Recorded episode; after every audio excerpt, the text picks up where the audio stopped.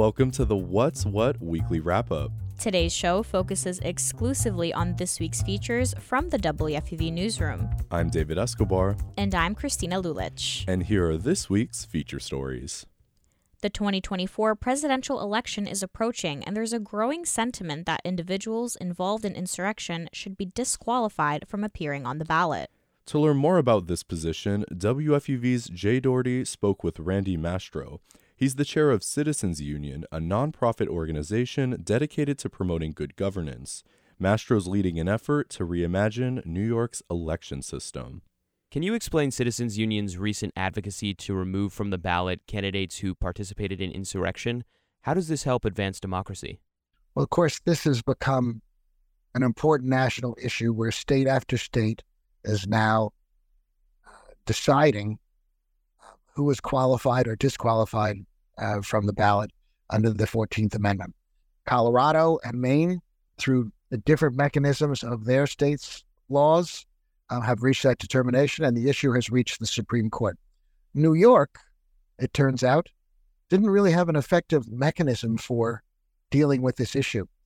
Um, so, what Citizens Union has proposed is that in in that event, the Attorney General should be permitted, in the event of such a deadlock, um, to review and make the determination on qualification or disqualification.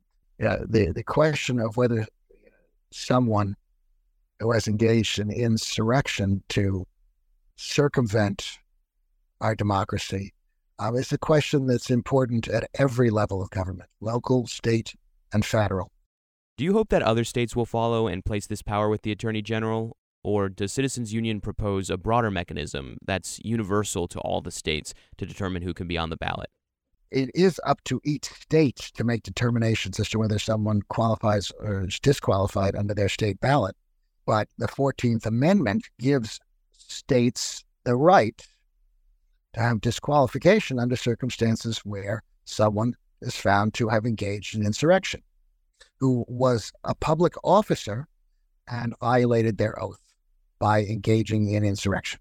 What would you say to someone who says that disqualifying candidates, even if they're corrupt or they violated their oath, actually makes elections less free?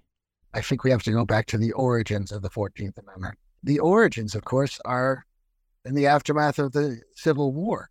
And whether those who led that insurrection um, and the South's attempted secession, whether those individuals would still be eligible to run for office in the South, where they remained very popular, even though they had undermined their, their oaths. They had fomented insurrection. They had tried to break up the Union and undermine our democracy.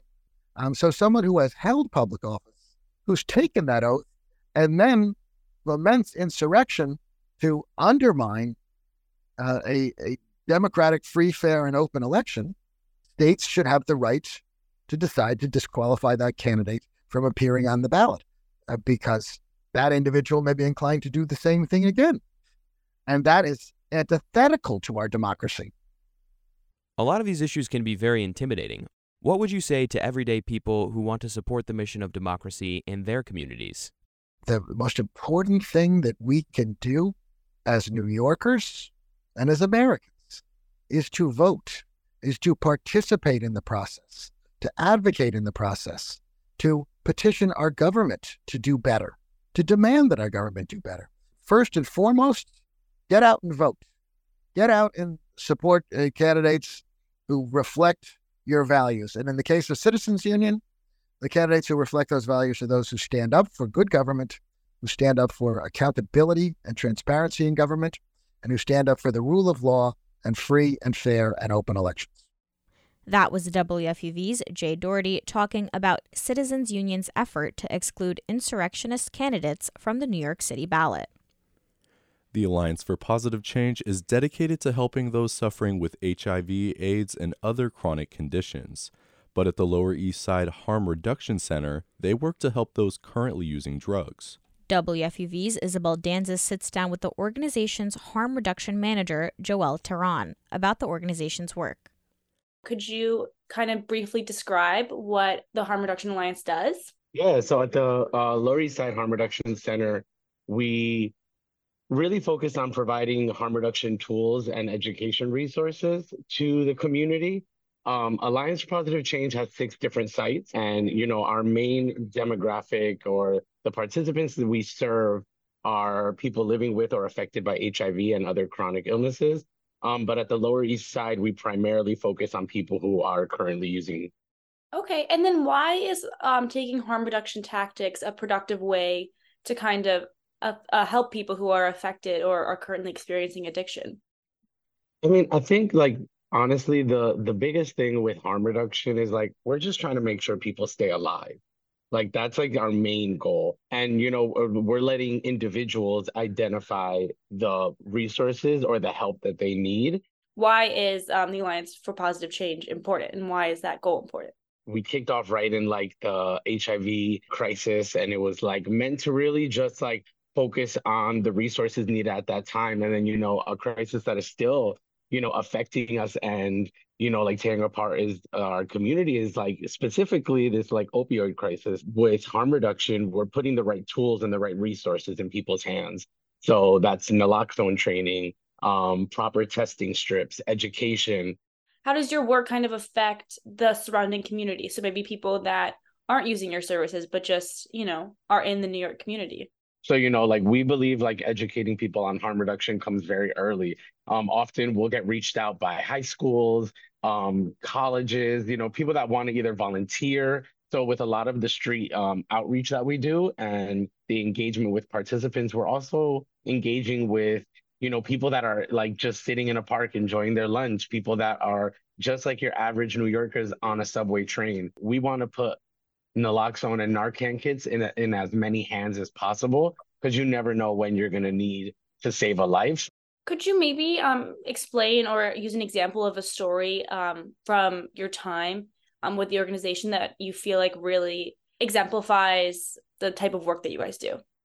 You know, when it comes to harm reduction, people, you know, will stigmatize people who use drugs and like you know just use examples or opinions of like you know they don't want to get help or they don't they're not trying to stop and you know i've had firsthand you know like in addition to managing one of the programs at the lower east side i have my own caseload. So i've been able to see people that i've engaged with right off the street that are you know homeless and don't have much hope left. And then when we think about the services that we connect them to and then you know we show them that there is a place where they can come we have drop-in services.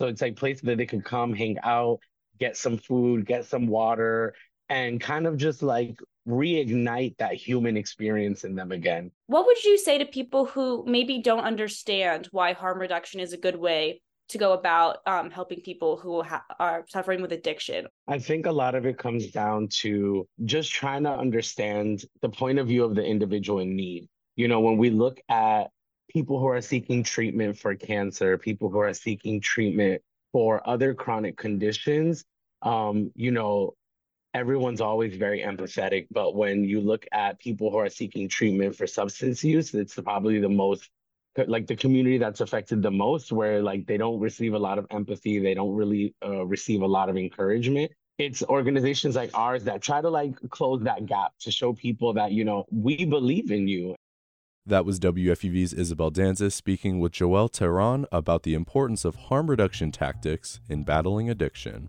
It's part of our ongoing Strike a Chord public service campaign, highlighting New York City based organizations responding to the opioid epidemic.